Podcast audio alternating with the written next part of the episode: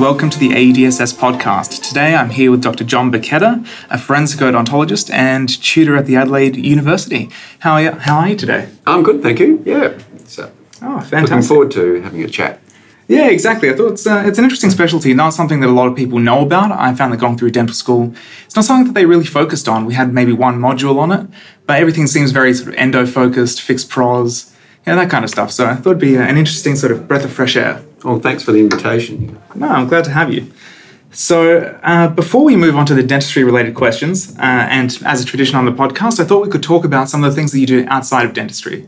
So, what are some of your hobbies, you know, likes, dislikes, that kind of thing? Well, talking about hobbies, um, I'm a keen fisherman, so I love going fishing, whether it's by boat or whether it's on the jetty or whether it's dabbing for crabs. Uh, I just, that's fantastic. It's a way of relaxing and uh, just getting out there. Just back to uh, as a kid, I was always outdoors and um, you know doing um, camping trips and so forth. So uh, fishing's just like an extension from that. Actually, you actually get something at the end. I love eating fish as well, so it's a way of relaxing. I tried golf, but I was pretty hopeless at it, and various different other other things like tennis. And I found just got myself too hot. So um, Yeah. yeah, and it's it's just a keen thing. I also like playing cards, which is unusual.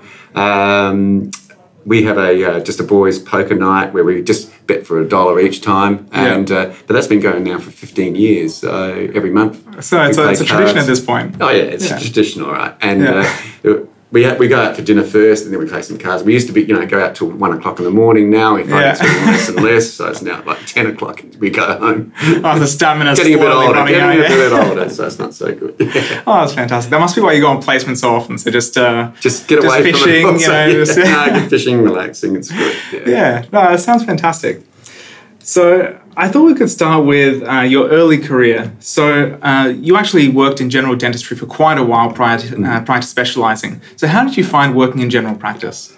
Uh, I actually really enjoyed it. Um, I had this feeling that, well, maybe I, I don't really belong here. Maybe I wasn't that good. Okay. And I had this bit of an inferiority complex um, at first, but it, that sort of that grew. And I think Yeah. every student probably will probably feel that when they get out. They think, well, phew, I've made it, or Yeah. I'm not sure if that's correct, or whether it was just me. But um, To be honest, I, uh, I felt that going through dental school. As soon as I started seeing patients, I, I just got this um, imposter syndrome. I felt like, oh, it, I, I, I don't quite syndrome. belong here. I'm not sure that I should be seeing patients. Am I ready for it? So, Yeah. Um, but uh, when I went back in the uh, mid 80s, we went to um, Alice Springs and uh, going to a practice like that where um, you had no other support, but we had other dentists there and we'd actually talk it through.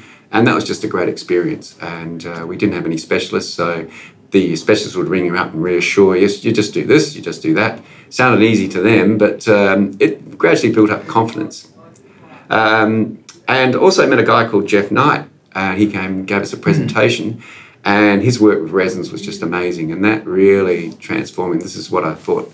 This is great, and it um, gave a lot of positive feedback with from your patients because doing this, this sort of aesthetic work, it uh, gives some positivity. Um, in the hospital, you tend to just looking at more function and out of pain, getting people out of pain, and looking Yeah. at function. Where in private practice, a lot of people are affected by how their teeth look, and they tend to have a bit of an inferiority complex, tend not to smile. And it's amazing how you can change people's lives uh, just by doing something simple with, say, resin work. And um, later on, when they can afford it, and they can see what sort of result they can get. Maybe you can go to porcelain work if they can afford it. But uh, uh, his his sort of a, you got an aha moment was actually when Jeff Yeah. Knight actually came to Alice Springs. And so I have to thank him for that. Yeah. yeah. So, you started gravitating more towards that aesthetic kind of dentistry. Yeah. Also, with ex- with extractions, that's the I, I find that's the least rewarding. Um, Yeah, well, that Well, really is that the, little bit of- final stop. Yeah. yeah, there's a little bit of tension there, and I, I feel the patients feel some sort of loss when they lose a tooth. And it, Hmm. um, but there's, it, um, I always think we never get paid enough to do extractions because there's more mental stress there, I think, than a lot of other um, Yeah. um, procedures we do in dentistry. Yeah, you definitely have to uh, manage the patient a lot more as well. They're definitely, well, some people are a lot more anxious about that kind of stuff. So. That's right, exactly. Yeah. And you've got to look at usually if there's going to be a medical um, emergency, it's usually tend to relate around extractions. So it uh, creates a lot more pressure. So. Yeah, definitely I think more the high stress funding's, operation. funding's not you know weighted wrongly. I think yeah, incorrectly there. Yeah. Oh, that, that's really interesting. So, um, did you pursue any further study prior to specializing? No, not at all. No, I just thought when I when I went through dentistry, I thought, phew, I've got through. Um, and uh, I thought I'll be a, be a dentist and uh, earn a good living and uh, enjoy life. And uh, I, I, I think it's more that you, you, you study for five years and there was no real um, breakthrough there. So I, I feel like I, I should have. We did obviously do some CPD um, courses, etc. But to, to further on, I, I felt comfortable in what I was doing. And that Alice Springs experience was actually where you, we did do a lot of um, more high end um, restorative work. And because even in Alice Springs, we also treated the Americans there. So there's over about over a thousand Americans based at Pine Gap. And in our practice, we also treated them. So we're doing some pretty high end work, and it just felt great um, and comfortable. Hmm. However, I got bored. Actually, um, I might just swing back around to dental school for a second. Yeah. So, when you're going through dental school, um, how many sort of clinical hours did you find yourself having? I mean, in the in those days, um, we're talking uh, like late seventies.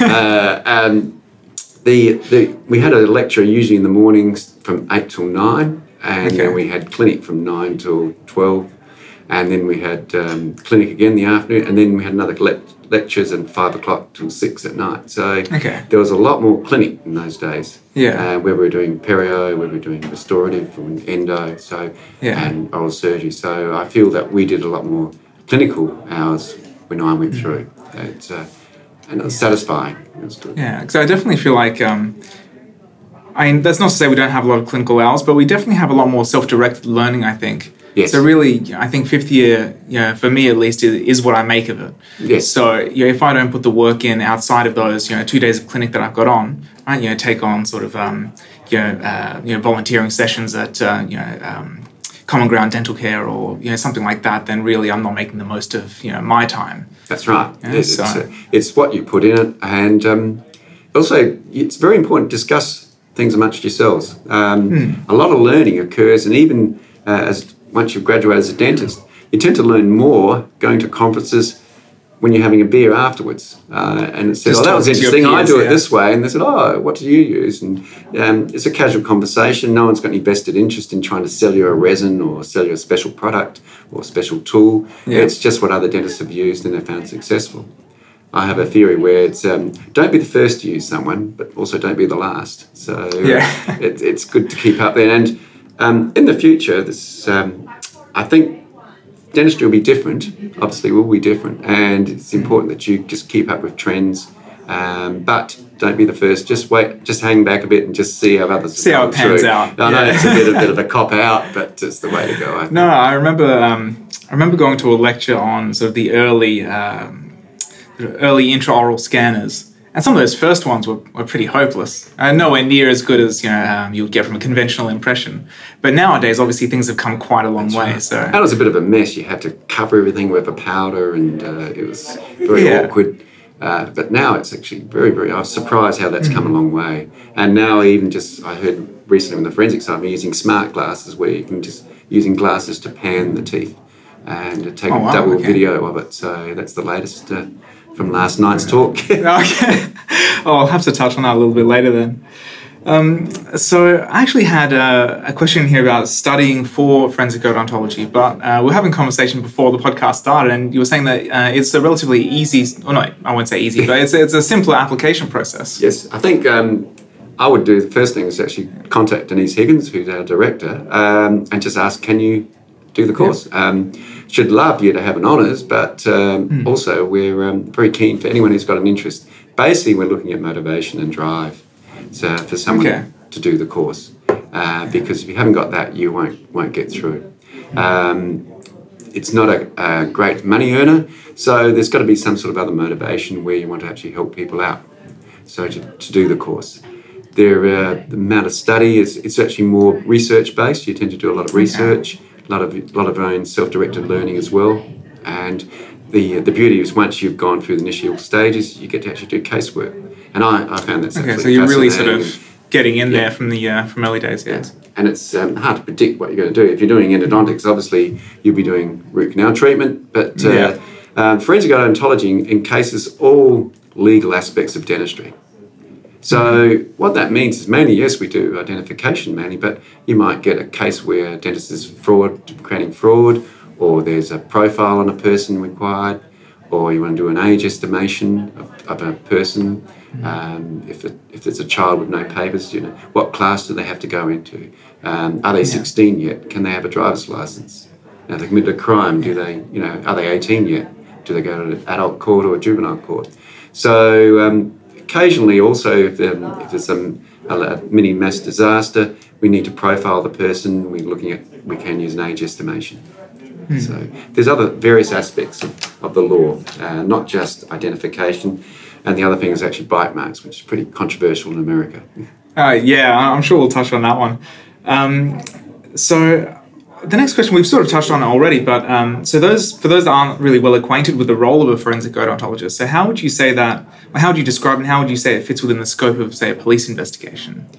Uh, basically, the police ask for our, our help. So whether, as I said, it could be in any any field, whether it's the fraud or whether it's identification, the um, or an opinion on a like a trauma case. Um, mm had a case from, from Hungary last uh, last week where they just other odontologists asked other odontologists for their opinions as well, and um, the likelihood of the, um, a force being applied to a certain part of the mouth and, and does it match the history of what they were saying. So it's, it, it mainly causes you to think, um, and so the police will ask you what your opinion is, knowing on your experience. So in forensic odontology, we don't like usually people going straight from dental school straight to forensic odontology. We like to have a little bit of experience, both in mm. mostly also in knowing what actually happens and the over time, and also looking at charting of, of um, records, etc. as well. So it's the police don't ask us direct. Usually it's the or unless it's um, coronial investigative services, which are serviced by the police. Um, it's usually another agency, usually the coronial okay. agency or yeah. or um, major crime, or, or having said that, it is the police, isn't it? The major crime or major crash would ask us for um, their help, our help. Okay, and so how does it fit in uh, you know, with, with, regards to other kinds of evidence? So, say DNA you know, evidence. Like, how does how does it add to the investigation in that sense? The um, when it comes to identification, if someone's incinerated, there is no DNA when they've been incinerated for a very long time. So in a crash where it's rural, where the fire brigade hasn't been able to get to the scene, and we got prolonged burning, and usually like for an over an hour, uh, that body is usually unfortunately totally totally burnt, and therefore the any DNA which once it's reached over 250 degrees is totally degraded, so there is no DNA. Yeah. And also, there's no visual, so there's no fingerprints, there's no tattoos or other methods. So, dentistry plays a huge role in fires. And um, the we in the, in the Victorian bushfires, there were 169 perished, and about over 60 70% were identified by dental. Similarly, like in the Grenfell Tower in London, uh, most yeah. identified by dental. So yeah. the, just the DNA is totally incinerated. Yeah. So in terms of the, the records that you would use to, to come to that sort of identification, so um, I went through one of your, your lectures previously, and uh, so one of the things I thought was quite interesting is just lining up um, sort of uh, X-rays that you would take, uh, you know, compared with their past dental records. So seeing the angulation of teeth, mm-hmm. you know, um, you know, just to, in some ways, in some ways, it's a lot of pattern recognition. So just trying to find, you know, the similar patterns this is, across. This people. is actually correct. When you say yeah. pattern recognition, that's ex- spot on because yeah. we're looking at basically patterns, morphological patterns, restorative patterns, and even bone patterns. So bone patterns could be like a maxillary sinus, um, where they the lobes of maxillary sinuses, um, looking at trabeculae or the bone, looking at um, even if we've lost the crowns or the roots of the teeth even. So there's actually no uh, roots remaining because they've fallen out um, either through trauma okay. or burn. We can actually take an X-ray and you actually see the sockets. So you can have a look at the, the links of those roots yeah. that were there and comparing where did that finish, where were the apices of those roots, and what is the angulation of that socket one compared to the other. Um, it's nice to have the root itself there, but it's not totally necessary if it's just um, been lost post mortem. Yeah. So also how much bone is in between the two, and we then uh, try to even, we try to replicate with with X-rays from previously, but there's a bit of subjectivity there because we're looking at patterns.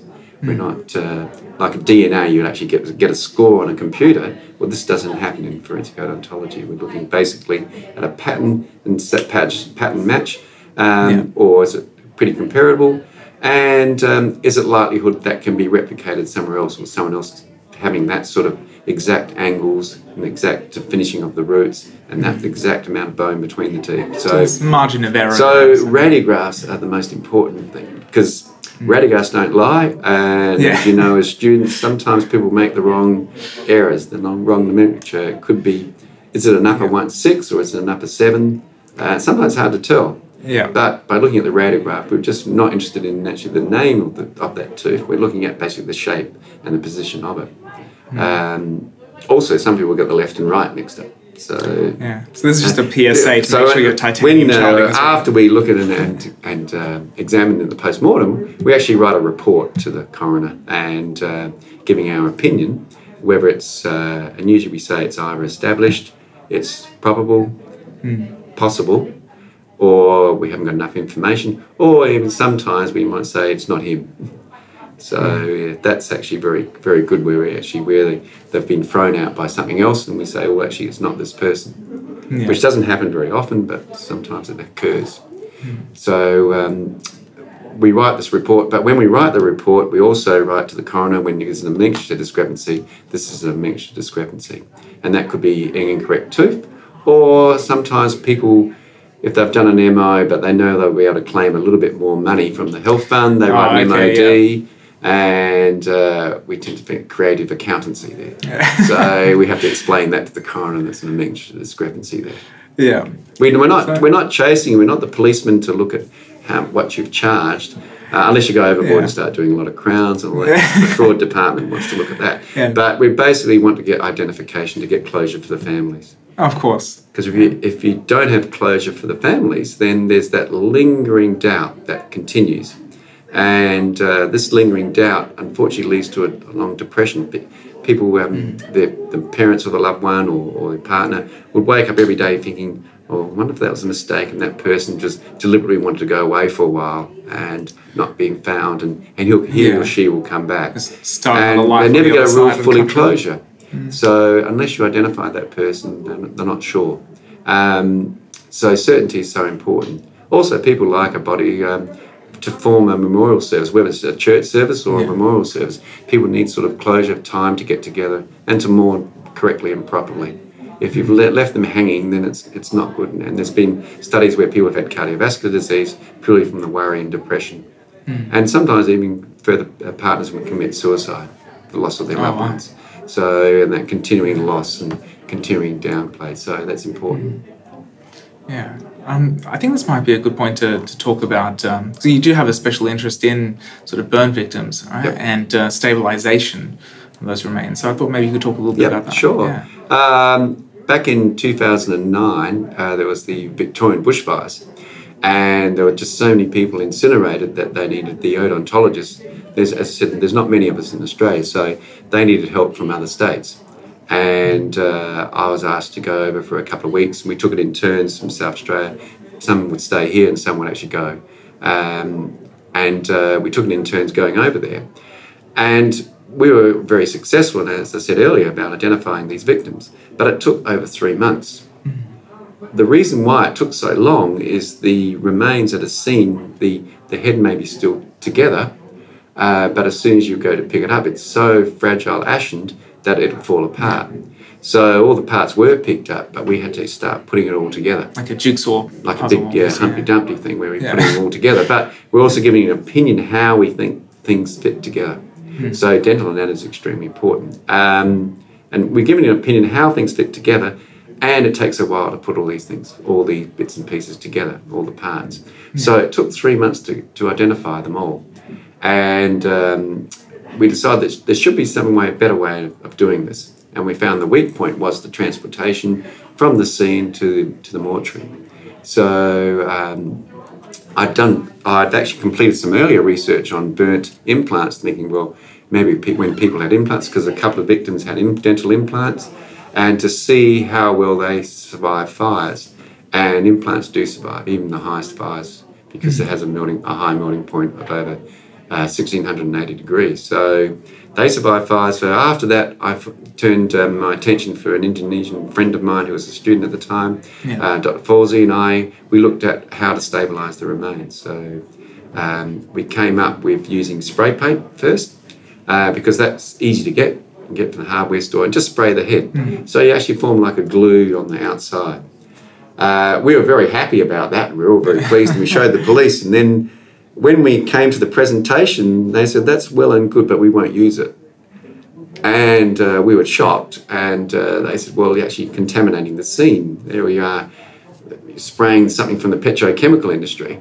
And um, you, you know, if this is a murder scene or if it's a suicide with an accelerant's being used, then we've gone and, and tainted the scene. So we've infected the scene. So thought this is not very good. So Yeah. anything Back to the drawing board. Back to the drawing board. Basically, um, paint um, does contain toluene, C3 aromatics, and benzene, uh, similar to what um, you will find in petrol. Uh, so um, eventually, with trying many, many different products, I came out with using just flour and water, or basically diluted clag, because it doesn't come from the petrochemical industry. Um, and this has been going on, and, and we've used it a lot of times in cases. However, it has its drawback. To make it set, we had to use a, a floodlight to add a little bit of temperature for it to set quickly, Yeah. rather than wait for three hours or two hours to set. So, um, with the introduction of LED lights, uh, there is no floodlight. So, um, we thought there's got to be something better. So, it's back to the drawing board. Yeah. And then I went to an American Association meeting, and one of the anthropologists was experimenting with gelatin, and which sets rather than setting at a high temperature, it actually sets at a low temperature. So recently, I've been again burning um, sheep heads and pigs' heads, and um, trying gelatin. So now I've been um, suggesting to odontologists around the world to use gelatin to stabilize the heads. And that way, you keep it stable, then you can transport the head to the mortuary to take your x rays to for comparison. And yeah, we were talking before the podcast again about um, some of the talks that you do uh, internationally, and a lot of it is on that research on stabilization of uh, Yeah. you know, of remains. So that's uh, one of the perks of the job, I guess. That's right. to- oh, it, it, it gives you a little buzz, and it's nice to know Yeah. that you're using your methods uh, for identification. Um, most of the talks we go to are talking about people talk about special cases, which we do as well, um, and in um, identification cases. But it's actually a methods thing It's actually something that's very interested in. So if we can improve our methods of identification, because in the past it used to be was burnt beyond recognition was the term, and Okay. so this doesn't happen now. Where we're really looking down, looking deep down and trying to keep everything all together, and by by stabilizing the materials. And I enjoy travel. Um, I actually retired from normal dentistry previous to last year, and uh, then COVID came. and I was supposed to do five international trips, but uh, I uh, all of a sudden couldn't do it. So So, you're Zoom feeling, and, feeling uh, pinch a bit more than others. pull the yeah. pinch and all that lovely travel I was going to do because um, cause you're treated pretty well when you get invited Yeah. to go for a, um, as a keynote speaker. So that's a So shame. Not on the travel, but all the all the casework, all That's the right, exactly. Yeah. So, I thought we might pivot to uh, to bite marks for a moment. Yep. So, um, you've done some quite interesting work on on bite marks and their use in in the court system as well. So, could you run us through uh, how how you would look at that in a case? Um, as I said earlier, there's a bit of controversy about bite marks, and uh, the, people might have heard about the Innocence Project in America, where people have been wrongly convicted on bite mark evidence. Uh, there is a famous case, Ted Bundy, where he actually did. Um, it was suggested that he actually did commit all these murders, and where he actually bit someone on, on the back cheek. So, uh, and there were definite bite marks inside here. And since then, bite marks. The police decided that bite marks might be a way of being able to convict people. Yeah. Um, unfortunately, a lot of dentists in America, and they just use dentists instead of odontologists, would overstate the case. Uh, there's a bit of bias might have been coming on. The police go to the, the dentist and say, uh, "We think this this person bit so and so." Yeah. What Can do you think? prove it? Can you Yeah. prove it? And what do you think? So, there, if by hearing that, you will tend to think trying to help the police. So you tend to Hmm. be biased and thinking, "Oh, but I can match up this cast with this with this photo, Yeah. and I think that that that's a bite mark." And um, occasionally, that wasn't the case. So Um, People have been wrongly convicted on a bite mark evidence.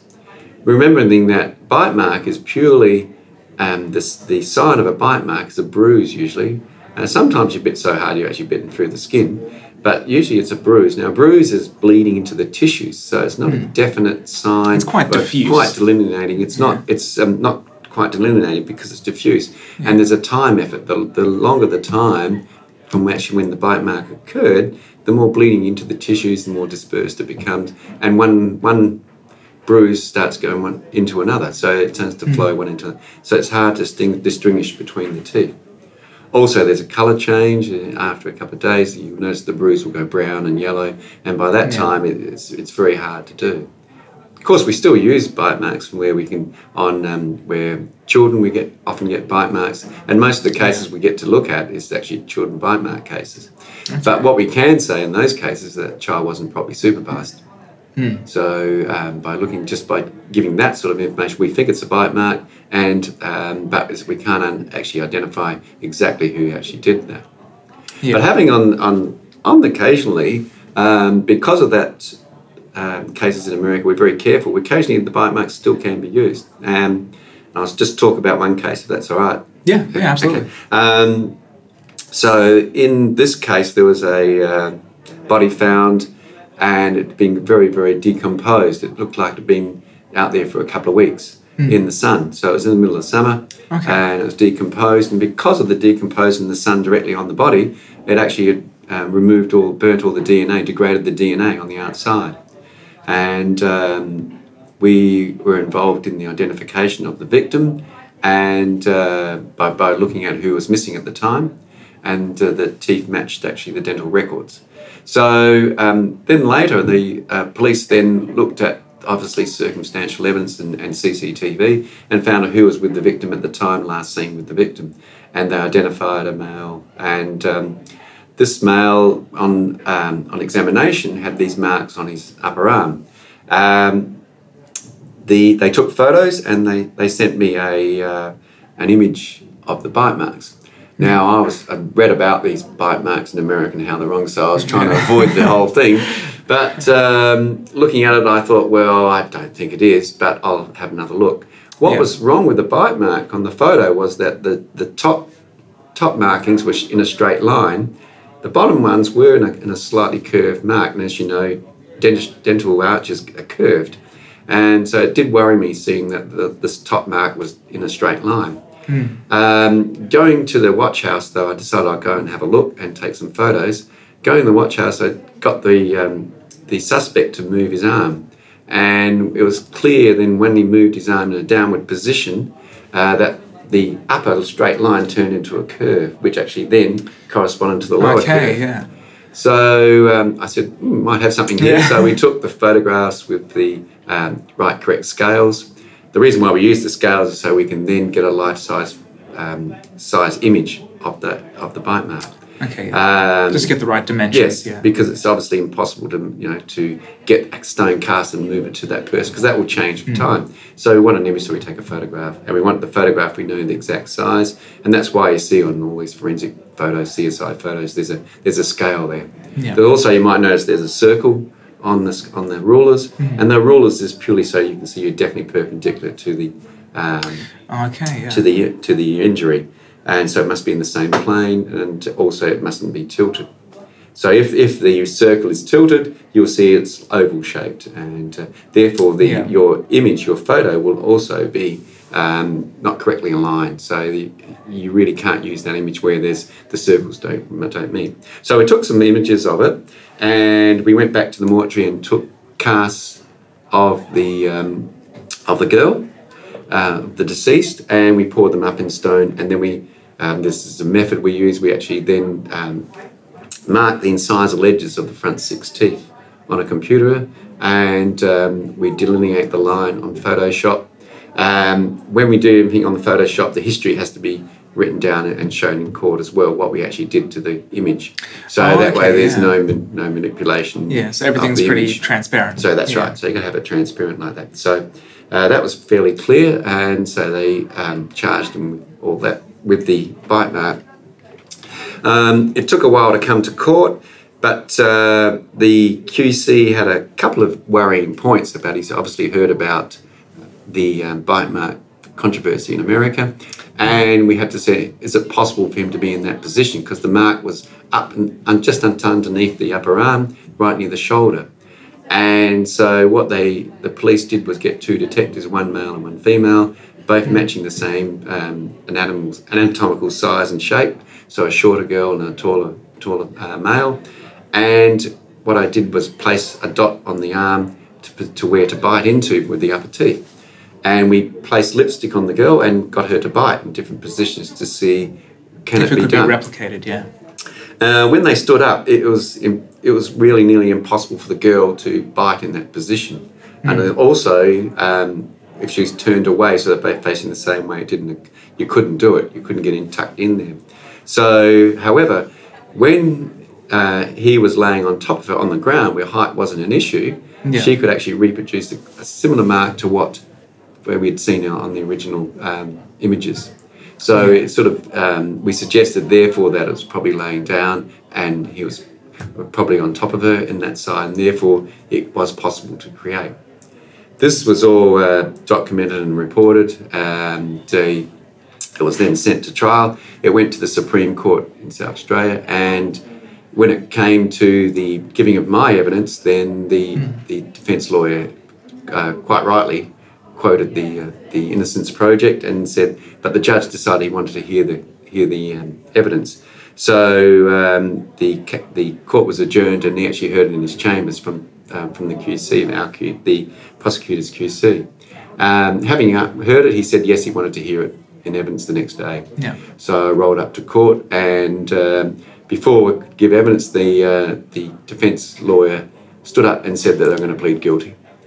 So Oh, wow. it was immense relief for me not having to be cross-examined. However, it uh, all this work that I've been setting up to do uh, never actually got to, got to court. So it's sort of yes and no. It clearly made a difference, though. So Clearly made a that's- yeah. difference, but it was a bit of a worry. in there. Uh, So, and it's just just one of the cases of bite marks. Yeah. Oh, that, that was a really interesting story, actually. Uh, we might take a quick break here Yep, just to hear a word sure. from our sponsors, and then we'll be right back. Wright Evans Partners, the dental, accounting, and finance specialists. Our people are here to assist you in every step of your career. Whether you're a student, dentist, or business owner, we have the tools and the experience to see you succeed. Our dental graduate program provides you with a complimentary tax return or business activity statement and a financial health check to help you kickstart your career. Contact us today via our website, Facebook and Instagram, or on 8208 4777 to start planning your financial future. WEP, with you every step of the way. Okay, and we're back. So I won't ask what your favorite case was, but what was your most interesting sort of case? Um, interesting was uh, there was uh, we did an identification on a, a murder victim, and what was interesting was during the examination I found a bit of skin between the lower lower anteriors. And um, I thought this is a bit strange to find. We find interesting things between teeth all the time. Yeah, I can But this imagine, is, yeah. uh, this is a bit of skin, and in this murder case, and uh, called the pathologist over and I said, "There's a bit of skin here," and, and he suggested, "Yeah, it looked like a ridge pattern." So therefore, it suggested either came from a finger or a uh, foot. Okay, yeah. And um, it just so happened there was another victim in, in that same house, um, but he was found strung up on by, by on the rafters in the laundry. Oh, okay. So um, the police basically wanted to know was this a murder suicide or was there a third person involved and made it look like a murder suicide?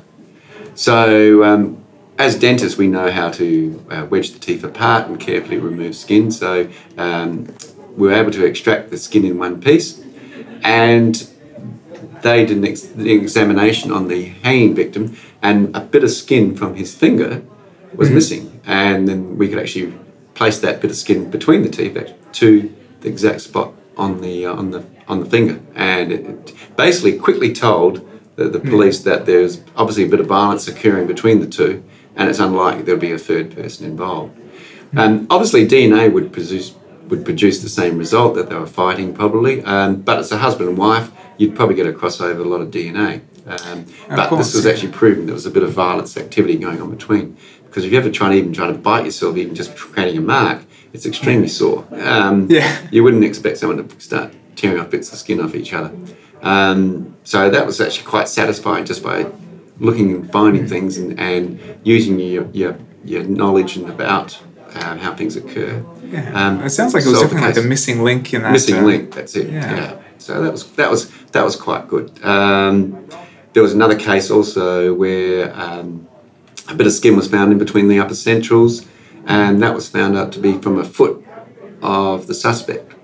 Uh, Okay. interestingly enough, when the I wasn't there, but um, Helen James was there, and the the, the during the examination, the the uh, suspect actually had his feet planted firmly on the table. So he said he had a sore knee and he couldn't stretch his legs out. They inspected all his hands, expecting to find the skin from the hands, but uh, then Helen had a bright idea that maybe it came from the bottom of his foot. and sure enough, it did come from the bottom of his foot. So they'd been into a spa, in a spa together, and obviously weren't wearing clothes. So Yeah. it was found in between that. So that was an interesting case as well. So Yeah, well, that, that, that's really fascinating. Um, so I think uh, at this point we might just uh, change topics a little bit and talk about what it was like doing the uh, the postgraduate course. So uh, I imagine they would focus a lot on uh, things like anatomy and the different investigative techniques that you use. Um, is there anything that you weren't expecting to cover? Well, um, most of it was, except uh, what was really good, and I didn't expect it, was that they introduced us to other forms of forensic work. Okay. So, um, because we, we work together as a team, as, the, as a police, so if you're in a scene, you actually work with other police officers as well. But we also covered other areas, and, and that's obviously anthropology with Ellie Simpson Okay. here. So, we had talks on anthropology, we also had talks on DNA, and we had other areas which I never really think about. And one of them was uh, question documents. Now, what that is is actually where um, fraud or um, where people using uh, documents is it real or not? Um, And the reason why also question documents we're looking at also dental dental records. Um, but question documents looked at forged signatures or whether there's been implanted. So they're very incredible techniques of looking at um, on paper to see if it actually really happened or is the signature the same? Is their right handwriting the same? So Yeah. this is a totally out there field, and it was quite interesting to hear their aspects towards um, the forensic side of things. Um, another part I really liked, we had uh, the fire investigation services came, and obviously this is leading on to my research as well. And Yeah. uh, I found out with the fires um, what they find in fires and was it deliberately lit. Um, and there are certain key aspects which I probably can't mention here because that would be giving the secrets away. Yeah. Uh, but uh, what they look for, um, although I can say that you know sometimes when the, the pets are miraculously given to the neighbours uh, Oh, yeah. to look after that night, it's pretty obvious what's happening Yeah, here. it's a pretty big clue. Um, it's a pretty big clue. Yeah. uh, and um, but they're basically looking at accelerants um, used and um, Hmm. the but I found it fascinating in looking at temperatures that they get to and what what they look for and. Basically an overall picture of the whole scene of fires and fire investigations. And that led into because I was interested also in the in the dentistry side of things with with um, how to identify these people in the fires. So um, that was really good to hear about other aspects. And we were also invited to a, even a dig where there was a um, person they, they suspected was murdered and was buried and um, buried many years ago. And we went out to a dig and uh, to see if we could find the remains. Um, it was actually pretty fascinating to do that. It was it's quite a quite a good good experience to do Yeah. because um, you never know what you're going to find. Every all all cases in, in forensic odontology, you you don't know exactly what the case is going to bring up. So it's using your mind. Whereas if you're doing, Yeah. I said an endodontics or um, surgery, you know clearly what's happening. You're going to take out that lower eight, or you're going to root through that upper six. Whereas in forensic odontology, we're going to do an examination, but we don't know, Don't know what's- what we're going to do until yeah. we actually open out the mouth and see what we've got um, in identification. Hmm. So that was that was something unexpected. Um, the other areas I think I expected. Yeah. Um, just just going back to the um, yeah the fraud topic quickly. So, have you ever caught uh, sort of dental fraud fraud in a dental setting? Uh, yes, yeah. Yeah? When, uh, Yeah. uh, both Denice and I have uh, looked at uh, cases where people have over basically over serviced. Um, and Okay. it's we don't tend to chase there where you've done an extension of, an, of a resin or, or something like that. It's more um, if you're looking at serious uh, fraud where you've maybe stated more crowns than you actually did. Um, Oh, okay, yeah. so that's sort of with the fraud. Um, there was a case many years ago where I was an odontologist where um, the real true metal wasn't being used, and so Oh, okay. so in the, you're talking about a cast gold crown, and um it just so happened that the patient, when they had a crown put in, was a metal, metallurgist. So metallurgist, so he actually did an analysis on his crown while it was out of the mouth and realised there was no gold in it. So Oh, okay. it's, uh, yeah, and, uh, and I actually used that in further my research in in identifying uh, deceased victims, both in Hmm. implants and looking at the um, superstructure above the implant, what alloy was used, and uh, we can easily detect the difference between titanium because it doesn't melt, whereas gold would tend to form a blob. But also to find what alloy was used, and I was hoping that finding which alloy uh, different technicians use, uh, we could then narrow it down to which which technician it was that actually the victim had work done on them. However, technicians tend to be pretty clever and they tend to use any used up old alloy with the new alloy and melt it all Okay. up together. So um, there's no certainty in that. So we, one thing we want to do is be more certain than that. So that was the shame, but it was worth trying and experimenting. You'd be surprised how little gold is still in gold crowns. Um, just on that topic, uh, so is it a, a very obvious indication, just say you're in work or working in um, sort of identification of a victim, uh, if they have sort of work that's been done overseas, right, will that dental work give it away quite readily? Uh, not readily. You, you assume it's been done overseas, but there's some pretty bad dentistry out here too. Yeah. so, Oh, just in um, terms of the, you know, we uh, had maybe one- use different materials and Yes, we had one. Did I ever talk to you about this one before? I'm not sure. Yeah. Uh, we had one case where it's an unidentified person, and we didn't know who that person was. And what was unusual about this case was he had three or four restorations only, but those restorations were cast cobalt chrome. Oh, okay. So- Oh, I don't think we've talked about this one. So, what uh, instead of like an amalgam, we, we initially when we opened up the mouth, we saw this dark restorations. Oh, that'll be amalgam. And then on carefully um, investigations, we thought, well, it's pretty highly polished. and uh, yeah, the the um, the then looking carefully at it, we thought, well, this is probably a cobalt chrome. So there's not many countries that use cobalt chrome inlays or onlays. Um, so this could narrow it down to where that person came from. okay. And there might be a suggestion it might be from Japan because they tend to do those sort of restorations. So um, Okay. this person um, was incinerated as well, so partly incinerated as well. So it's um, obviously I, we think that that person might have been deliberately trying to hide the evidence by the perpetrators might have Oh, hide okay. the evidence by burning the remains across. Yeah. Um, so going back to the uh, the course, we went on a bit of a tangent. yeah, a of a No, no. there. Sorry about that. No, no, it's, it's great. It's great.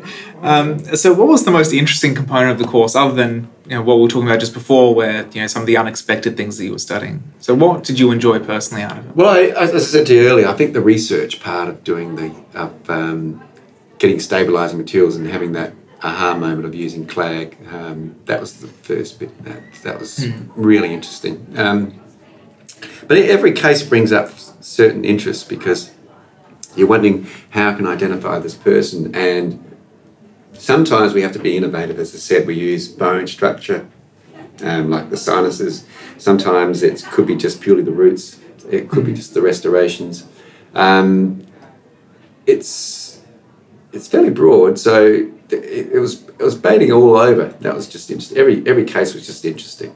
And that was the main driving force. As, as I did do my grad dip and then followed with the masters and then PhD and it didn't seem that long at all although it did many years Yeah. but it's it was the driving force of doing casework as well whilst you're doing it. And um, every case is really interesting now I must say there's there's very little money in forensic odontology Okay. uh, if you want to make money you do one of the other specialties don't do forensic odontology So it's for the love of it. it's purely their love and interest. Um, the uh, the, the currently the uh, Attorney General's Department pays the university, and then uh, for for the casework to be done, and uh, then the university then takes their cut, and then we actually then get um, a cut also from the university. So by the time that dwindles down, there's there's very little, and so you're better off, I think, doing doing one of the other specialties in dentistry. Okay. But I find it very rewarding. I think uh, deep Yeah. down we find that um, certainly there's families that are getting closure.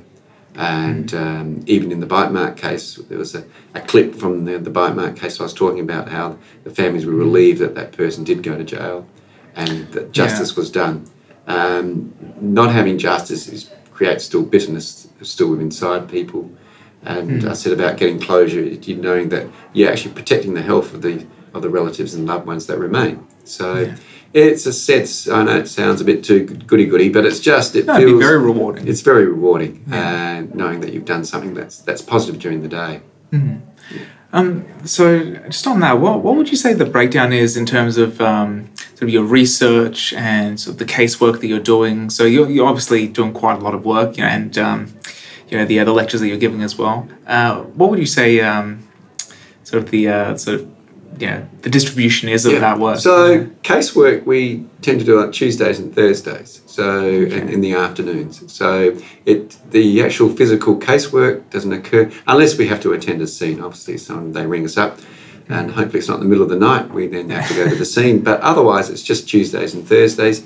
The other part we we have to write, as I said, first when someone's being we form an opinion, we send a statement off to the coroner's office, so that way they can get themselves organised about releasing the body or not. Um, but then actually writing reports, um, they need to be uh, correctly written with the correct numbers.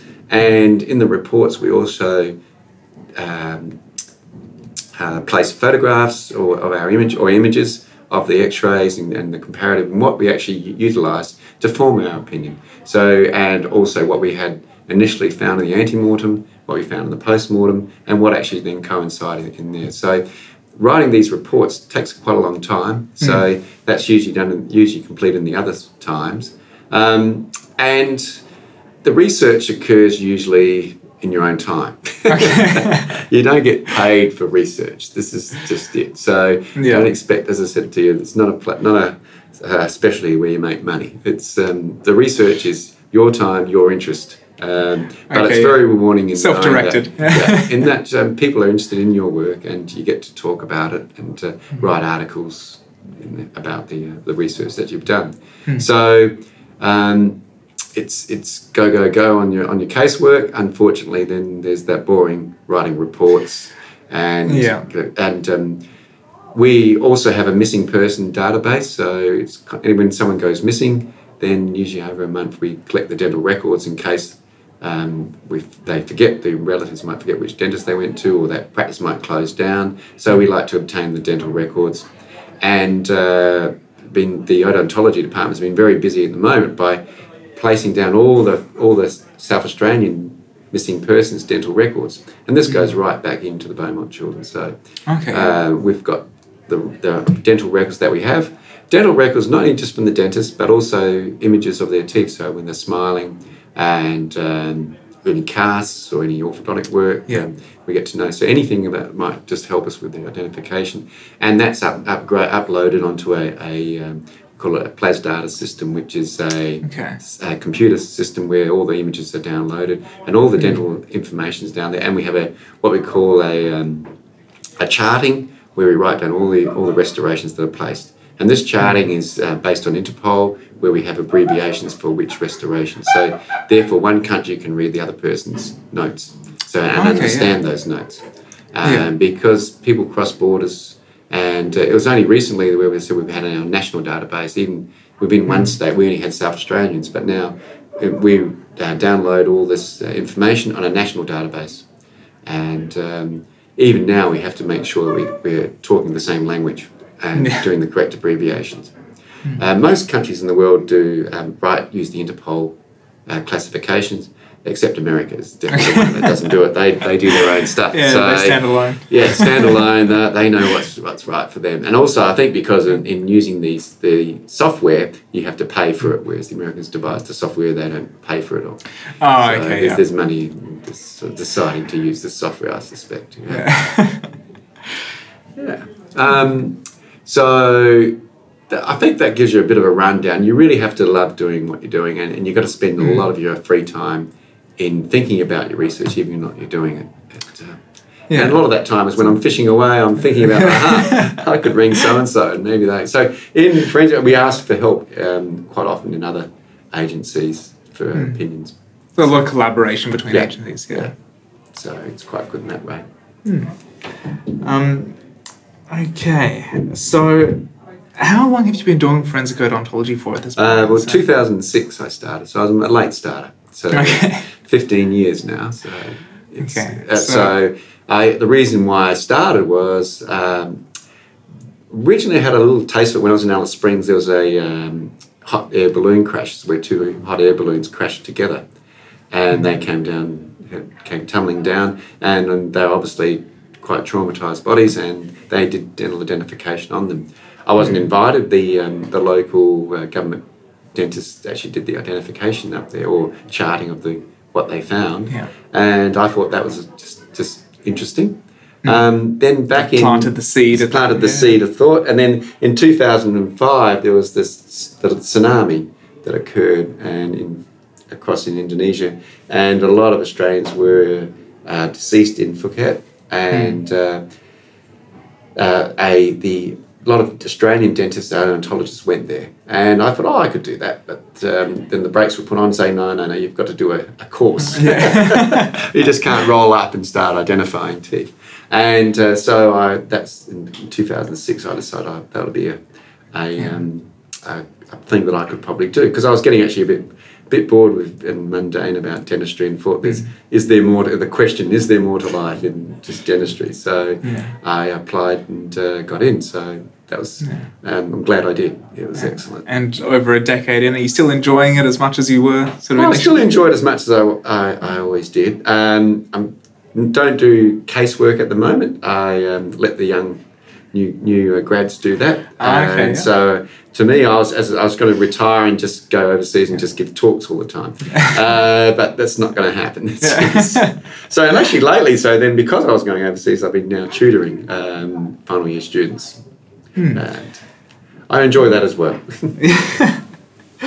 Um, so, actually, we- we'll talk about the tutoring, but just before we get onto that topic, um, so what would you recommend for those wanting to find out a bit more about forensic odontology? Um, read books about it. Um, also, there's some excellent videos on forensic odontology. Um, other odontologists will talk. There's even a TED talk on um, forensic odontology. Uh, also, speak to the forensic odontologists here. Um, Our Adelaide University is one of the top universities in forensic odontology in the world. So we, we lead the pack pretty well. So um, I think Belgium are ahead of us. That's about it. Um, Yeah. So talk to the forensic odontologist here. As I said earlier, Denice Higgins is the director, and she's very open to having a discussion. Uh, so I think having a discussion, look on the on the website, on the um, YouTube videos, and um, the- most of them are true reflection of actually what sort of casework you'll be doing. Um, there is cases we had actually one student where she came from Germany to do the course here, uh, but it, was not for her. Obviously, we're looking at deceased remains, and so Of course. it may not be for everybody. Um, Yeah. So we have a bit of an induction first and see how you go. That She had, she decided it wasn't for her after six weeks, so a bit unfortunate, but that's what can occur. So you must be prepared, and maybe it's not the type of work that you want to be involved in.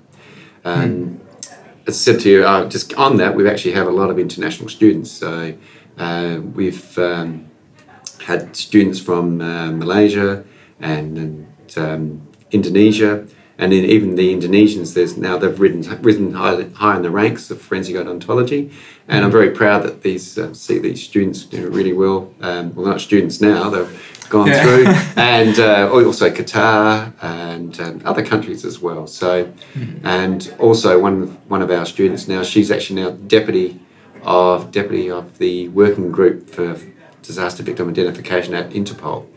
Oh, wow, And okay, so So, it's good to know that you know one of my students is doing very well. Yeah. so it's, Oh, so it'd definitely be a point of pride it's, for sure. it's a point of pride and to Yeah. know that they're doing well and it's good feedback and Hmm. it's So uh, I, I think have a discussion, have a talk, and I think whilst you're in Adelaide, it's the, I think it's the place to be. All right, so I think it's a pretty natural segue onto the the tutoring topic. So, um, you know, for those that don't know, you tutor a lot of fifth years, uh, particularly those on placement. So, we're talking about before you go to Port Lincoln and Whyalla mainly. Are there any others that you? or Mount Gambier as And well. Mount Gambier Yeah. as well? Yeah. Okay. So those three. Yeah. Yeah. So, uh, what are your expectations of fifth year students? And it's a very broad question. Yeah, that's, that's that's a hard one. Yeah. Uh, basically, I, I I expect them to, to perform in what they've learnt in the past. Um, I expect them to also. Main thing, I, I- the most important thing I think is to get them to think, um, think about, and think outside the box. Uh, Think about laterally. Um, what we've what they've been taught is one way of doing things. Maybe there is a better way, and um, using keep up to date read read um, view um, other tapes Get catch up with cpd so i like someone who actually thinks about different things and maybe we could use this or maybe we could use that i'm very conservative i don't like extractions as i said earlier Yeah. uh, so I, I like to see if we can save a tooth um, obviously extracting the tooth will solve the problem but is that the right thing for the patient uh, Yeah. you know um, it, where there's not a lot of money, then you probably the, the only hope is to extract the tooth and have a denture. But you'll find actually when you get in private practice, people are willing to spend the money on their teeth. As I said to you earlier, the psychology of, of keeping a tooth is, is quite high. People are also also improving their aesthetics is something that I think is not pushed uh, in a system where you haven't got a lot of uh, money to spend. Um, Yeah. As I said to you, I, all to my students, I always encourage them to on YouTube to look at maybe um, using different materials and to look at implants. And um, also, I said, if you can um, look at other options, we, we had the COVID last year, we had the lockdown, treatment options weren't a lot. So Riva Star, I think I mentioned to Yeah. you, was to look it up and how to use your Riva Star because it's good to know beforehand how you can use these materials and also to practice using it. Um, patients may not want an LA or, or where that option where you could do minimal um, preparation but still get some sort of positive result and get them out of pain. Obviously, when you've got you know irreversible pulpitis and there's not much option you're going to have there, Of course. but um, there are other ways of actually just treating a tooth than, um, than extraction, I think. So uh, if, you- if you have me as a tutor, you're bound to have a, the conservative approach, I suspect. Uh, not to say the other treatments are wrong. Uh, It will get the patients out of pain and probably solve their, their immediate concerns. So yeah. I definitely I think don't want to get into trouble here. no, but I mean, speaking to your point, I feel like we um, we are kind of on train tracks a lot of the time. We do get taught a certain way of doing things, and we do, you know, sometimes get locked into a certain way of thinking. So it's good, I think, to you know, um, just plant the seed in, in a way. You know, so that's, That's right. why people go into fifth year. They're more open to other ideas and you know, uh, doing a lot of their own And research. one of the greatest things is that you get many tutors, and people think that might be a negative. Oh, I did one thing, but this treatment plan is different to another. It just gives you another, uh, open your eyes to another way of method of maybe doing things.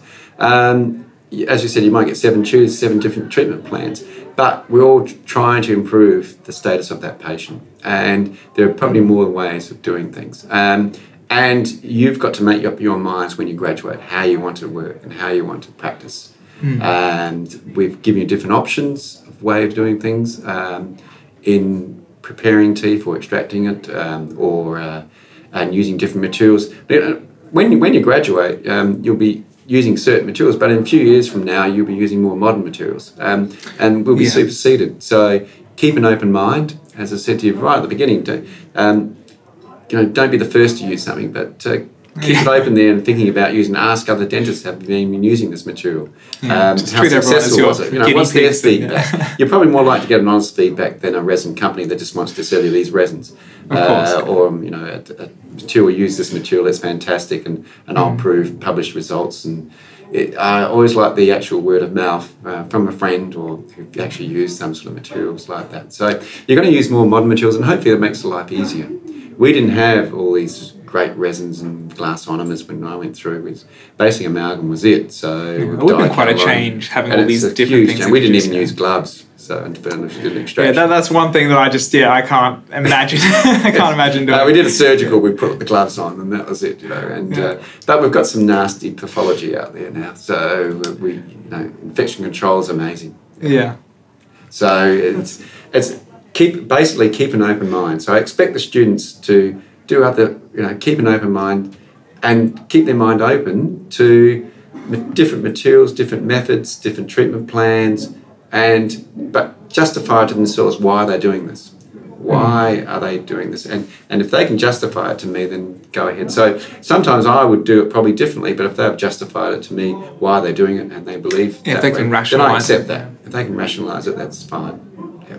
Because that's probably my, what they will probably do when they graduate, so they best practice it while they're under supervision still. Yeah, exactly. That's always been my mindset. Just uh, you're taking advantage of the um, umbrella of the university, doing it in a you know an environment where you know uh, Hmm. You a do have a someone safety to net still. yeah, bit of a safety net. Someone can jump in and you know take care of things if things get you know go a bit too far. No, it's, uh, I think that's uh, fantastic advice. Um, what uh, what resources would you recommend to someone in fifth year? Well, as I uh, said to on the cusp of graduating. You've, got to broaden as much as you can. Um, read books.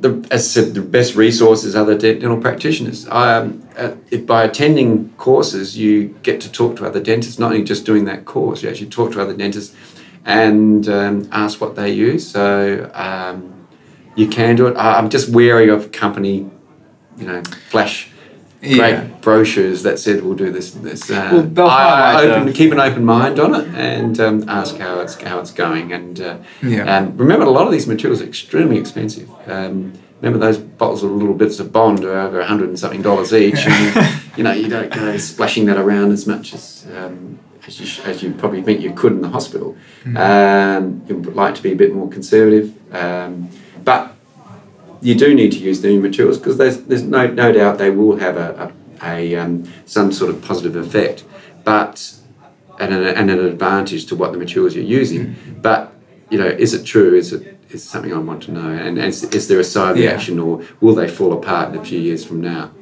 Yeah, it's funny you mentioned um, just the cost of things. I don't think we really have, you know, gone through dental school a good frame of reference for how much these things cost. It's scary. Yeah, so- Um, so you know, resins are quite expensive. Uh, at one time, the resin by weight was getting to be more expensive than gold, because, Yeah. and so it's um, it's not something you just would just use willy nilly uh, across inside here. Yeah. So um, the the new resins are great, but the companies are out there to make money, and uh, the if it helps you, fine. But if it's purely just to make money, you may, may consider. So I haven't been I haven't been um, dropping glass ionomers as, as you know as, as a tu- as a Yes. tutor. I tend to really still like the glass ionomer bases, and um, it uh, it's it's got more moisture tolerance, and um, if you want something still aesthetic over the top, you can still place a resin over the top of that. yeah. Um, so I think one final question before we uh, before we sign off. So, what is some advice that you can give to uh, to people that are you know just about to graduate or have maybe just recently graduated? Um, find a practice you will like to enjoy. You're going to spend most of your wa- waking life in that practice. Uh, so you want to be a place that you think you'll enjoy working. Don't I think don't just try to change. Well, this is going to pay me the most.